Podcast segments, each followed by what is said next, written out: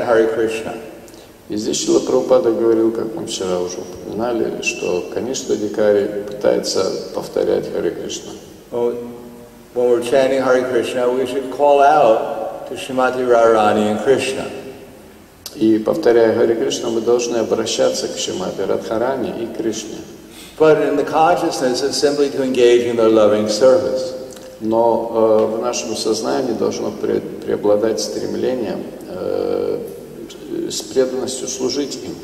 So that our first duty is simply to chant and just try to hear. И наша первостепенная обязанность – это просто петь, и повторять и слушать. Because generally, there are so many thoughts going through our minds. Потому что обычно э, че- через наш ум пролетают, пролетает такое множество мыслей. Trying to distract us from chanting. И эти мысли пытаются нас отвлечь от воспевания. But if we just chant and just relax, well, and try to listen, Но если мы просто поем и стараемся слушать, and not be distracted by all these different thoughts, и не отвлекаемся на эти всевозможные мысли, then gradually we can actually feel Krishna's presence. то постепенно мы начинаем ощущать присутствие Кришны. We can feel Shrimati Radharani's presence. Можем поч- почувствовать присутствие Шримати Радхарани. So that's the beginning, that's really what we're trying to chant Hare Krishna nicely. И вот с этого все и начинается. Мы просто стараемся как можно лучше повторять Харе Кришна. That the art of Krishna consciousness is the art of, first of all, focusing one's attention on Krishna.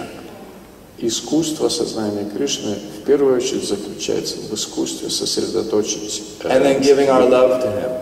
сосредоточить внимание на Кришне и затем отдать ему свою любовь. So first we're trying to listen.